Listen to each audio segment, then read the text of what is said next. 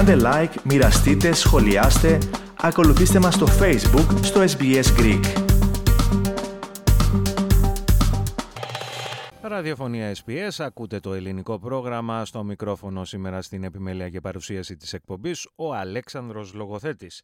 Και όπως σας προαναγγείλαμε έχουμε την χαρά να φιλοξενούμε για μία ακόμη φορά την, ε, στην άλλη άκρη της ε, γραμμής, στην άλλη άκρη της σύνδεσής μας, τον καθηγητή πολιτικών επιστημών στο Πανεπιστήμιο Bill Kent ε, της Άγκυρας, κύριο Γιάννη Γρηγοριάδη. Κύριε καθηγητά, καλημέρα σε εσάς και ευχαριστούμε για μία ακόμα φορά που αποδεχτήκατε την πρόσκληση να μιλήσετε στο πρόγραμμα μας. Καλησπέρα σας. Καλή... Να είστε καλά. Ε, και βέβαια χρόνια πολλά. Καλή χρονιά, έτσι. Λοιπόν, ε. χρόνια πολλά. Καλή χρονιά επίσης.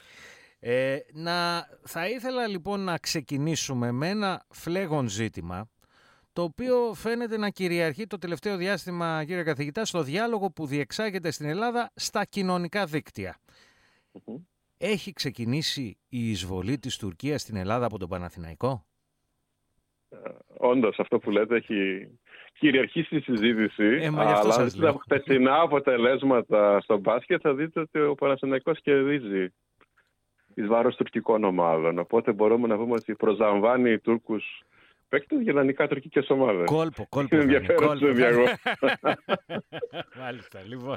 Πάντως, πάντως για να συζητήσουμε το ζήτημα αυτό στην κοινωνιολογική του βάση, ας πούμε, νομίζω ότι έχει να κάνει και με την εξομάλυνση των σχέσεων στην κοινωνία των πολιτών μεταξύ Ελλάδος και Τουρκίας, αλλά και, με, και με, έχει να κάνει και με την προσέγγιση επιχειρηματικών ναι. κύκλων, στους οποίους αντάσσουν και αθλητικοί ναι. οργανισμοί και αθλητικές ομάδες, αθλητικά σωματεία. Δηλαδή, η παρουσία Τούρκων παικτών και Ελλήνων παικτών στην Τουρκία και στην Ελλάδα παλιά ήταν κάτι πολύ σπάνιο και παράδοξο. Ναι. Αλλά βλέπουμε τα τελευταία χρόνια ότι αυτό το πράγμα έχει πλέον αποκτήσει μια κανονική διάσταση. Πλέον δεν είναι τόσο εντυπωσιακό όπως ήταν πριν. Όπως είπατε βεβαίως η άφηξη του Φατίχ Τερίμ, του προπονητή, του προπονητής της Καλατάς Σαράι της Εθνικής Τουρκίας και μια, μιας από τις πιο προβεβλημένες αθλητικές προσωπικότητες της Τουρκίας στην Ελλάδα, προφανώς θα δημιουργούσε μια αναστάτωση και μια συζήτηση. Πιστεύω όμως ότι δείχνει ακριβώς ότι η αποκατάσταση μιας καλύτερης επικοινωνίας στο πλαίσιο της κοινωνίας των πολιτών έχει προχωρήσει αρκετά. Ναι. Λοιπόν, θα, θα τα συζητήσουμε αυτά. Ε, να περάσουμε λοιπόν στα σοβαρά. Ε, πώς αποτιμάτε εσείς τα αποτελέσματα της επίσκεψης Μπλίνκεν σε Τουρκία και Ελλάδα; Νομίζω ότι δεδομένως της πολύ δυσάρεσης κατάστασης στη Μέση Ανατολή, αυτό που προσπαθούσε η Αμερικανική εξωτερική πολιτική και ο κύριος Μπλίνκεν είναι να εμπεδώσει το κλίμα που παρουσιάστηκε μετά την επίσκεψη Ερντογάν στην Ελλάδα, το οποίο γενικά θεωρείται θετικό. Η επίσκεψη προετοιμάστηκε πολύ καλά και από τις δύο πλευρές και νομίζω ότι πήγε ίσως και καλύτερα από ό,τι περίμεναν οι διοργανωτές της. Δηλαδή δεν υπήρξαν ατυχήματα, δεν υπήρξαν παραφωνίες από οποιαδήποτε πλευρά οι, οποία, οι οποίες θα οδηγούσαν σε μια όξυνση της α, σχέσεως και των αντιπαραθέσεων μεταξύ των δύο χωρών. Από εκεί και πέρα βεβαίως υπάρχουν κάποια πολύ μεγάλα προβλήματα σε ενεστώτα χρόνο και αναφέρομαι και στην κατάσταση στη Γάζα που είναι τραγική αλλά και βεβαίως ε, έχουμε να κάνουμε και με την ένταξη της Σουηδίας στο ΝΑΤΟ. Υπάρχουν υποθέσεις των αεροσκαφών, η προμήθεια των F-16 από την Τουρκία, η προώθηση της αγοράς των F-35 για την Ελλάδα. Το πρέπει να επισημάνουμε τη σημασία mm. της υπόθεσης των F-35, διότι ακριβώς σηματοδοτεί κατά κάποιον τρόπο την αλλαγή των στρατηγικών ε, προτεραιοτήτων των ΗΠΑ προς την Ελλάδα και την Τουρκία. Να σας ρωτήσω επ' αυτού. Ναι, Συγγνώμη ναι, που σε διακόπτω. Ε, γιατί το τελευταίο διάστημα αυτό που ακούσαμε είναι ότι αποσυνδέεται το θέμα των F-16 με το θέμα ναι. των F-35. Έτσι, αυτά λένε οι δημοσιογραφικές πληροφορίες, ότι η Ελλάδα θα πάρει τα F-35 ασχέτως ε, τι θα γίνει με την Τουρκία με τα F-16. Ε, και επίσης ακούσαμε ότι ε, οι Αμερικανοί αρχίζουν και χάνουν την υπομονή τους, εξαντλείται η υπομονή τους με τον Ερντογάν και αυτή την κολλησιεργία με την έγκριση της ένταξης της Σουηδίας στο ΝΑΤΟ και του έδωσε ένα τελεσίγραφο ε, ο Άντωνι Μπλίκεν του Ταγί Ερντογάν. Ποια είναι η δική σας εικόνα; Κοιτάξτε, η υπόθεση των F-35 είναι ενδεικτική της α, υποβάθμισης των σχέσεων μεταξύ ΗΠΑ και Τουρκίας. Δεν πρέπει να ξεχνούμε ότι μέχρι πριν από 5-6 χρόνια η Τουρκία ήταν συμπαραγωγός ναι, των F-35. Και η, η, η Ελλάδα δεν ήταν καν στους αγοραστές. Δεν υπήρχε καν η βούληση της ελληνικής πλευράς να αγοράσει αεροσκάφη και εδώ πρέπει να επισημάνουμε τη σημασία τους διότι είναι αεροσκάφη νέας γενεάς και τα οποία θα μπορούσαν να δώσουν ένα αεροπορικό πλεονέκτημα στην Ελλάδα εις βάρος της Τουρκίας. Δηλαδή, πριν την υποβάθμιση των τουρκοαμερικανικών σχέσεων, η αγορά των F-35 από την Τουρκία και η συμπαραγωγή θα εμπέδωνε την, μια στρατιωτική υπεροχή της Τουρκίας εις βάρος της Ελλάδος. Δεδομένης όμως της αλλαγής των σχέσεων, τόσο στις σχέσεις Τουρκία-ΗΠΑ όσο και στις σχέσεις Ελλάδο-ΗΠΑ, η ελληνική πλευρά άρπαξε την ευκαιρία να αποκτήσει η ίδια τα F-35 ακριβώς τη στιγμή που η Τουρκία αποβλήθηκε από το πρόγραμμα συμπαραγωγής και προφανώς και το πρόγραμμα αγοράς, δεδομένης της σχέσης της με τη Ρωσία. Δηλαδή, και της αγοράς των S-400.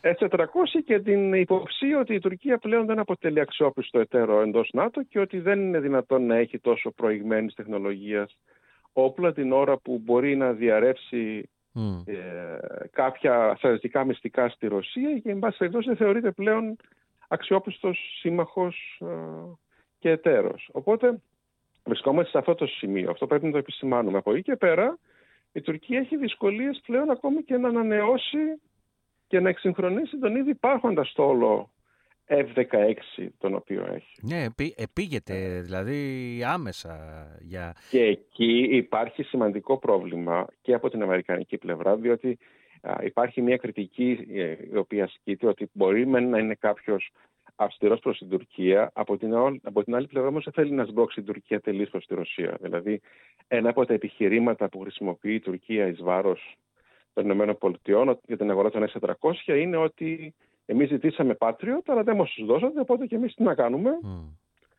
Πήραμε το αντίστοιχο το οποίο υπήρχε στην ρωσική αγορά. Που βέβαια δεν είναι σωστό αυτό, δηλαδή δεν είναι η πλήρης, δεν είναι η πλήρης αλήθεια αυτό το πράγμα, γιατί ε, είχε να κάνει με, την, με τις σχέσεις Τουρκίας Ηνωμένων Πολιτειών στη Συρία τότε. Η δυσκολία, η δυστημία των Αμερικανών και η απροθυμία τους να προχωρήσουν σε άμεση ε, πώληση των συστημάτων Patriot. Οπότε αυτή τη στιγμή οι ΗΠΑ δεν θέλουν να δώσουν ένα αντίστοιχο, μια αντίστοιχη πρόφαση στην Τουρκία ώστε να πει ότι βλέπετε ότι εμείς ζητούσαμε F-16 και την αναβάθμιση τους δεν μας τα δώσετε οπότε αποθυνθήκαμε πάλι στην ε, ναι.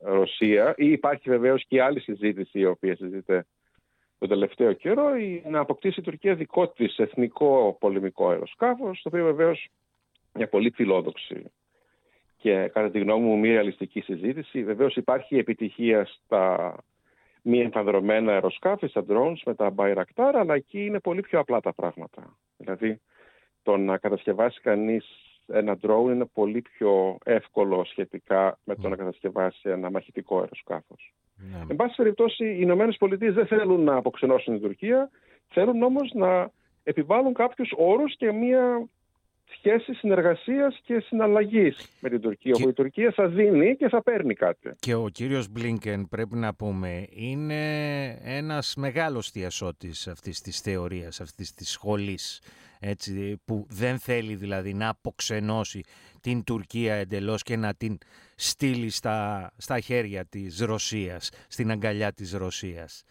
αλλά ε, ε, νομίζω ότι και εκείνος αισθάνεται την πίεση από το αμερικανικό Ακριβώς, κατεστημένο. διότι δεν θέλει να δείχνει ότι εξαπατάται συστηματικά από την τουρκική διπλωματία. Ναι. Ότι λόγω αυτής, ότι οι Τούρκοι έχουν διαγνώσει αυτή την αμερικανική φοβία και προσπαθούν να μεγιστοποιήσουν τα ωφέλη τους ακριβώς αξιοποιώντας αυτή την ε, πολύ δυσάρεστη κατάσταση που υπάρχει αυτή τη στιγμή στην ευρωπαϊκή ασφάλεια και με την εισβολή της ε, Ρωσίας στην Ουκρανία αλλά και βεβαίως πλέον και με την κατάσταση στη Γάζα. Άρα, ε, τούτων δοθέντων, μέχρι ποιου σημείου πιστεύετε ότι είναι ικανός να φτάσει ο Ταγί Περντογάν σε αυτό το ιδιότυπο ανατολίτικο παζάρι με τη ΣΥΠΑ; Μπορεί να το τραβήξει μέχρι τα άκρα δηλαδή.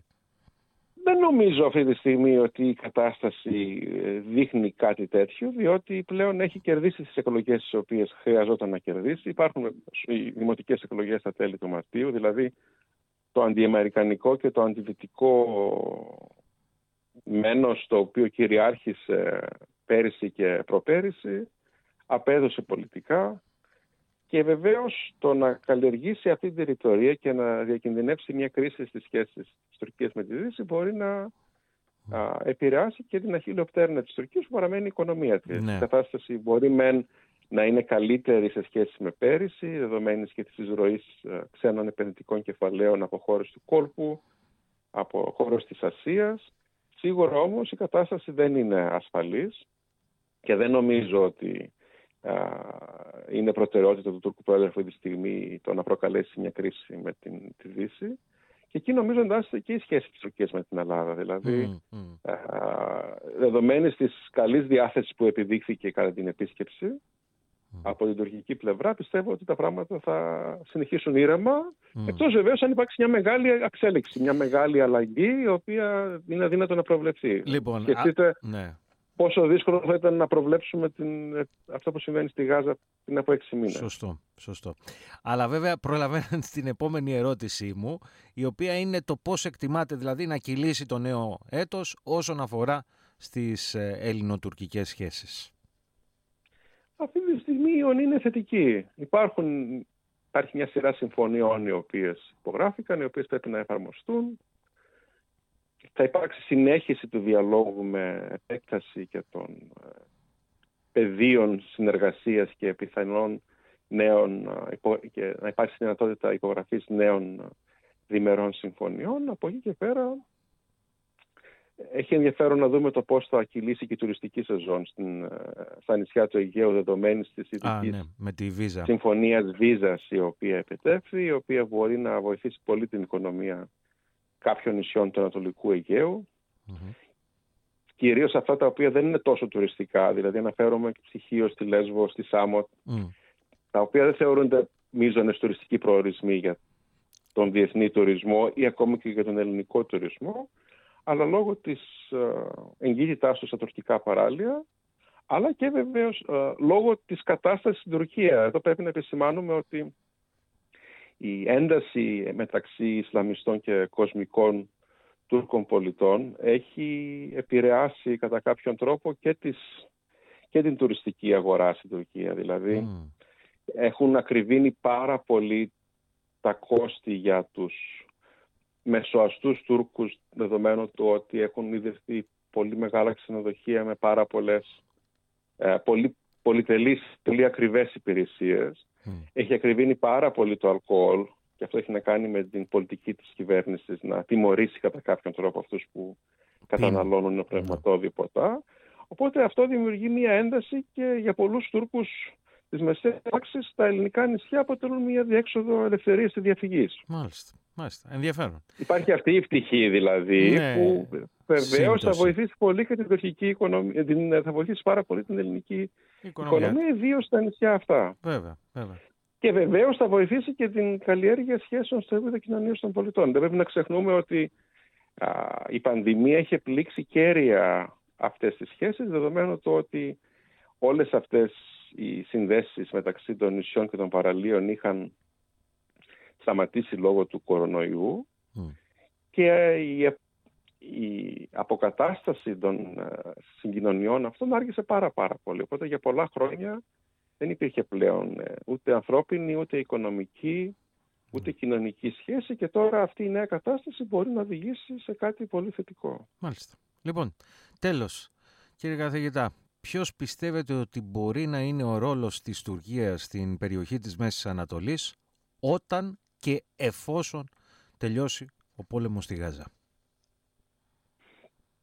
Αυτό θα έχει να κάνει πολύ με το πόσο χειρότερες θα γίνουν οι σχέσεις Τουρκίας και Ισραήλ. Αυτή τη στιγμή η Τουρκία διεκδίκησε έναν ρόλο πλήρους στήριξης των Παλαιστινίων και της Χαμάς ιδιαίτερα. Ιδιαίτερα, ακριβώς. ακριβώς, ακριβώς. Αυτό έχει τη σημασία του.